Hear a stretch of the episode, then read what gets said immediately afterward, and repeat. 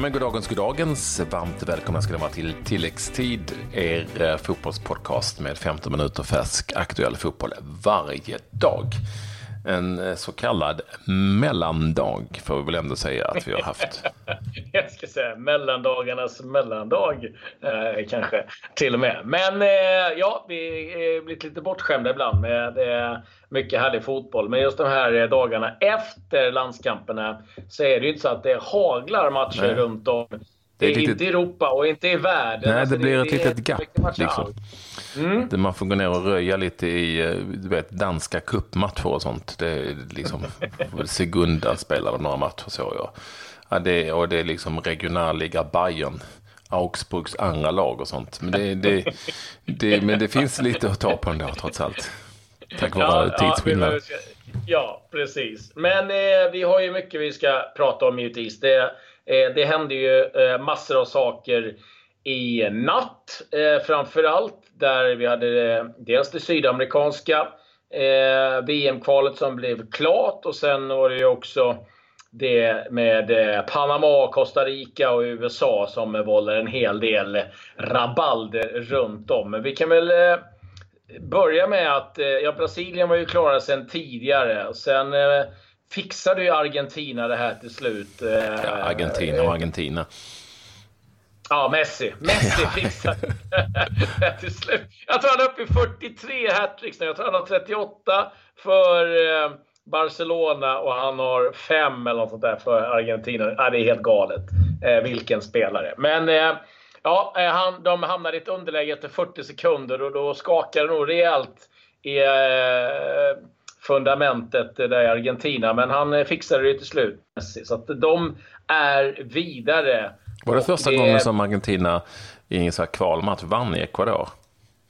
Andra. Andra De har okay. vunnit en gång tidigare. Eh, men annars har det inte gått eh, vidare bra där. Och det är ju den eviga diskussionen om man ska få tillåtelse att spela på den här höga höjden. Men eh, det, det, får de. Så att, eh, eh, men även eh, Uruguay fixade det. Det blev Chile som rök och det har varit lite livat nu i Sydamerika. Det talas om att Colombia och Peru gjorde upp med några minuter kvar om att eh, spela oavgjort. Det gjorde så att Colombia tog en plats och att Peru då får kvala. Mm. Och det är klart att, eh, att Chile kraschar ut. Det har eh, vållat eh, en hel del rabalder. Arturo Vidal eh, gick ut och sa att han slutar i landslaget nu. Claudio Bravo, målvakten i Chile, som har varit lite av ett fog, ska jag säga, i Chile. Det har ju varit Sanchez på ena sidan, Vidal på den andra. Eh, två olika läger. Men eh, Bravo har då eh, hållit samman det här. Men nu gick hans fru ut och var förbannad och sa att de hade krökat för många och var bakfulla spelarna. Så att, ja, det lär väl mm. röjas runt en, en del där. Men eh, ja, så, så blev det. Chile blev det den nationen som missade VM och det är tungt givetvis för Chile som har gått bra annars. Och, och Venezuela som vanligt sist. ja, men Peru är häftigt att de ska mm. kvala. Mm. Peru är coolt. Det är ju gamla favoriter för mig som är gammal i gården. Eh, givetvis Peru ifrån fotbolls-VM 1978 framförallt med den fantastiska Teofilo Cubillas. Googla honom ni som... Och coola, coola dräkter. Mm -hmm. Också jävligt coola dräkter dessutom. Men Teofilo Cubillas, oj oj oj. Det finns säkert någon gammal klipp i svartvitt på YouTube när man ser honom lira. Det var en eh, osannolik spelare. Och eh, är ju fortfarande gud i Peru. Och jag har träffat honom några gånger. Brukar han alltid... Jaha. Jag, faktiskt tre gånger. Han jobbar lite åt Fifa och då brukar han, eh, har han alla tre gånger sagt när man har sagt att man är från Sverige. Han kommer inte ihåg mig, men ja. Då har han alltid sagt, ah, Ralf Edström. Det är när han brukar säga. ja, det är stort. Mm. Eh, men sen var det ju drama. Panama gick ja. till VM. Ja, alltså ska vi dra det först och främst då att eh, detta fantastiska Panama då, eh, som tog sig till VM gjorde det med lite flyt får vi säga. Eh, ett av målen mot Costa Rica där för övrigt Celso Borges, Sverigebekantingen, spelade hela matchen som vanligt för Costa Rica som också blev VM. Ett av målen, alltså bollen var ju aldrig inne, det kan man ju konstatera. Eller hur? Ja, det, det, ja, det, det, var det, var ganska klart att den inte var inne. Ja, var en tilltrasslad situation. Men, men oavsett vilket så tog sig alltså Panama tillsammans i den här gruppen då, Concacaf-gruppen, eh, tillsammans med Mexiko, eh, Zorres, eh, Costa Rica, eh, vidare direkt eh, till VM. Eh, USA missade då alltså världsmästerskapet för första gången på väldigt många år. Jag tänkte att jag skulle prata lite om Panama, det kan väl göra? Mm. För att eh, det är ju lätt att skratta lite grann, men vi får inte glömma att Panama faktiskt spelade playoff senast och var ganska nära att ta sig vidare till VM. Eh, och när man tittar lite närmare på det här laget eh, så är det ju någonstans lite humor att USA missar mästerskapet Eh, Eh, men Panama gör det där stora delar av laget är byggt på spelare som spelar i den amerikanska ligan. Eh, det, det är liksom deras ryggrad, eh, det här Panama-laget. Men framförallt så är det ju ett lag som måste vara ett av världens mest rutinerade landslag. Tänk dig att de, de har alltså sex, nej förlåt, de har fem spelare som har spelat över 100 landskamper och som spelar från start. Bara, och en kille, kaptenen, som heter Philippe Baloy, eh, har spelat 98 landskamper. Så att i stort sett sex spelare med 100 landskamper och ännu fler. Alltså Gabriel Gomes, som eh, är, eh, har spelat flest landskamper, han är mittfältare. Han har spelat 140 landskamper och vet du hur gammal han är? 33. Det är ju inte mycket alltså. 140 landskamper när man är 33. När fan debuterade han? Jag vet faktiskt inte, men det, jag kan kolla det. Nej, men det, det är ju... Det är ju, jag vet inte hur många, lands, de, har, vet många landskamper de spelar, Panama-lirarna, men eh, det, det kanske är en del. Men det är ju fortfarande eh, helt fantastiskt. Eh, ja, 2003 så debuterade han i landslaget, eh, den här killen som faktiskt har spelat i Belenenses. Kanske till och med med Lill-Anders, vi får kolla det. Eh, men som sagt, ja. Eh, ett osannolikt rutinerat lag. Flera av spelarna som jag såg nu som bildar ryggraden spelar alltså i, i, eh, i den amerikanska ligan. En av dem som gjorde mål här, Roman Torres, spelar för, med Gustav Svensson i Seattle Sounders. Och det som är, är också väldigt typiskt med eh, spelarna i det här laget, åtminstone de som är framträdande spelare, det är att de har representerat, och det här är väl kanske också eh, ett tidstypiskt tecken för fotbollen av idag, alltså så sjukt många klubbar. Det, det, är ibland tre klubbar på ett år. Det är utlåningar hit och det är utlåningar dit. Eh, så att eh, det, det, det är väldigt vanligt. Jag ska säga också att det är också stor blandning på, jag, jag sa att många spelar i MLS här, men det är relativt hygglig blandning på länderna i övrigt. Till exempel målvakten Jaime Penedo, 127 landskamper. Han spelar i Dinamo Bukarest. Det är lite special, eller hur? Om man är från Panama. Eh, och Eh, Eh, de har en spelare i den kroatiska ligan. Han som jag nämnde, Gabriel Gomes, spelar i laget med det jättekul namnet, superhäftiga namnet Atletico Bucaramanga. Som tillhör, eh, som är ett colombianskt lag. Eh, och sen har de en kille som spelar i, den, i Guatemalas första liga till exempel. Och Gabriel Torres som är en av de nya eller nya nya, men som är en av de andra anfallsstjärnorna. Han spelar för Lausanne i Schweiz. Så det är ganska stor blandning, en hel del i Sydamerika, men faktiskt några i Europa och väldigt många som spelar i MLS. Och det är lätt att skratta, visst man kan, man kan definitivt göra det när man hör att det är Panama, men uh, vi vet väldigt lite ibland om fotbollsvärlden. Det är ett bra lag det här, som har, uh, ja, som jag sa, jag, jag, extremt mycket rutin. Ja, eh, om jag inte minns fel så hade vi med i en Champions League-sändning eh, några från eh, Panama och pratade om Malmö FF. Och då var de inne på att eh, Malmö FF spelade ju final 79. Och då var de så länge sedan, ja men då gick experter och sa att alla kan ha en formsvacka.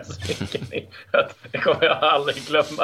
Eh, det är lagom formsvacka det är från 79 och framåt. Eh, men eh, uppåt till Panama, det är givetvis inte så eh, eh, kul i eh, USA som har åkt på en riktigt tuff smäll. Intresset har ju börjat växa rejält i USA vad det gäller fotbollen. Och eh, det här är en smäll som heter duga. För att man kan prata om det här spökmålet och, och det är för jäkligt och det är det ju. Eh, samtidigt så måste ju USA titta sig själva i spegeln. De har tagit 12 poäng av 30 möjliga.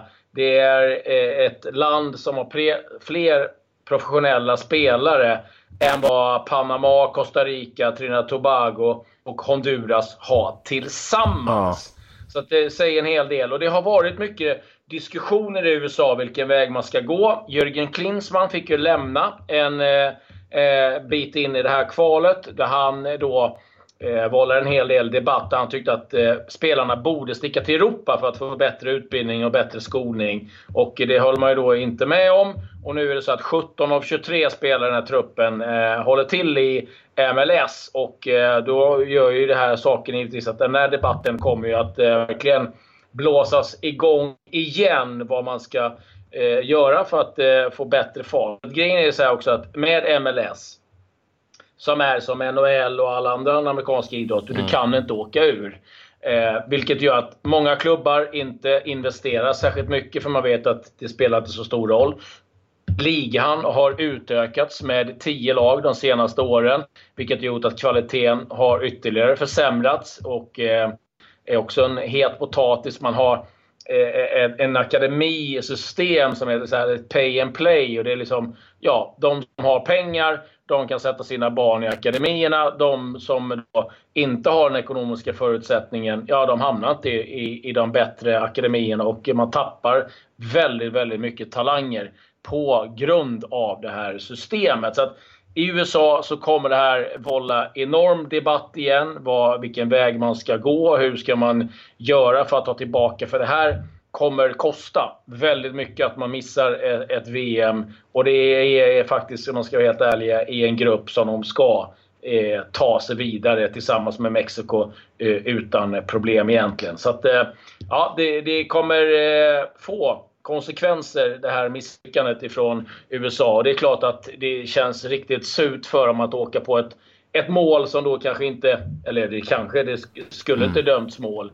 Men eh, jag tror att man i USA också känner att man har sig lite själva att skylla i det här läget och det har inte kommit eh, några protester än vad jag vet. Men det möjligt att det kommer. Men det här det kommer få konsekvenser för amerikansk eh, klubbfotboll och landslagsfotboll. Det är jag helt säker på.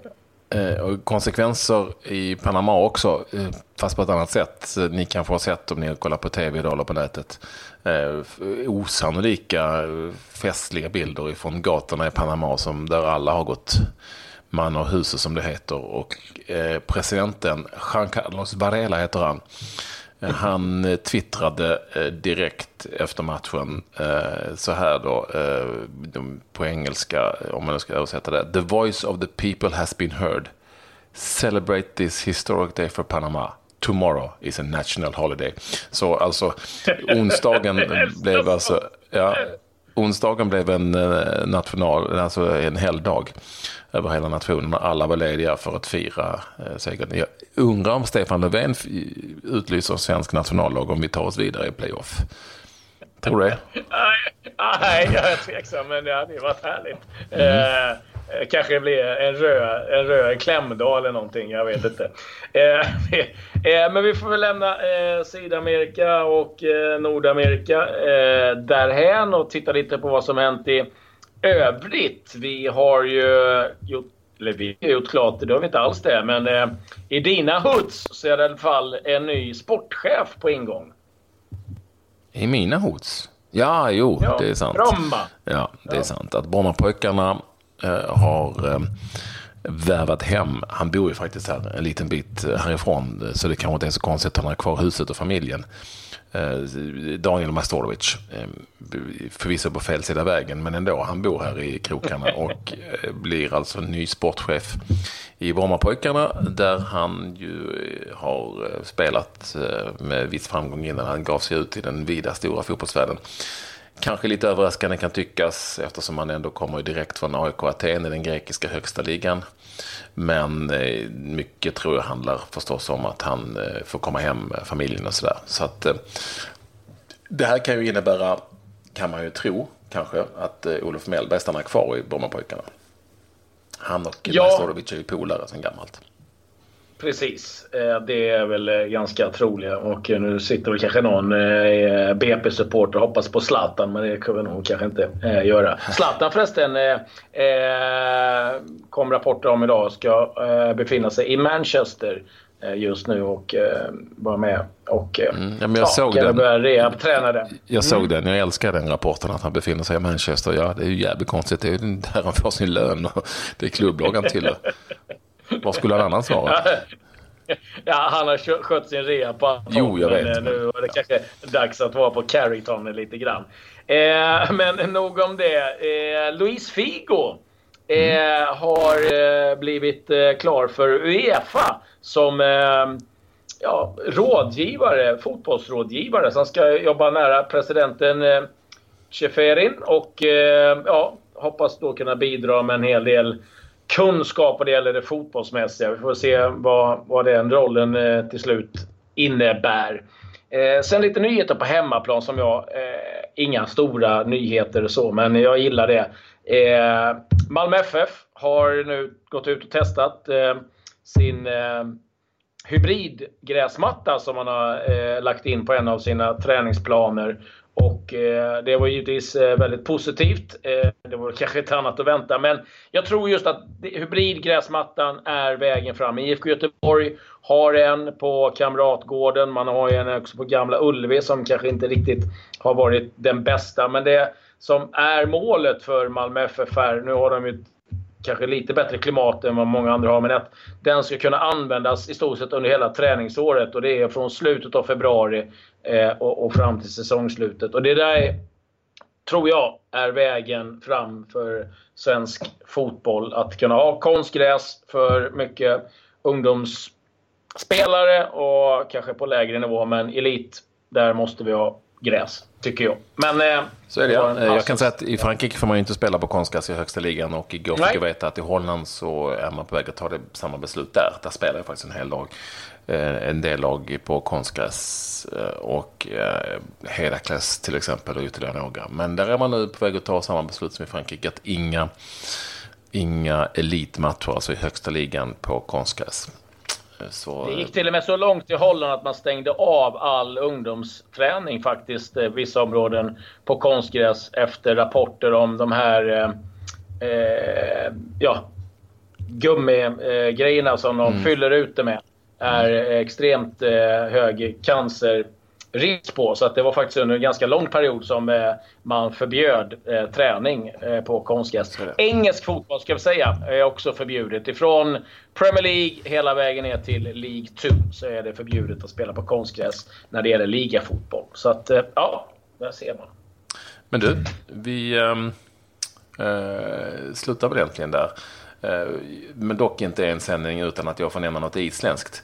Eh, och på tal om jävligt coola och häftiga namn så gillar jag ju, han är väl halvspansk ändå, men ändå spelat en match för det isländska landslaget. Och de hade ju match ikväll, eller igår kväll, Real Oviedo i Segundan i Spanien mot Teneriffa 1-1. Men han fick aldrig komma in. Diego Johannesson. Han heter det. Diego Johannesson i Island. Det är ett jävligt bra namn. För en, på en islänning. det är världsklass. Och jag vet inte. Ja, jag är imponerad att du hittade Diego. Men ja. eh, skulle man nästan vilja gräva lite vidare i hur det där namnet tillkom. Eh, kan han vara född 86 så kan vi ha, vara något på spåret kanske. Men eh, ja, vi släpper väl Diego och eh, Island med det här så återkommer vi imorgon igen med mer nyheter från fotbollens härliga värld. Jajamän.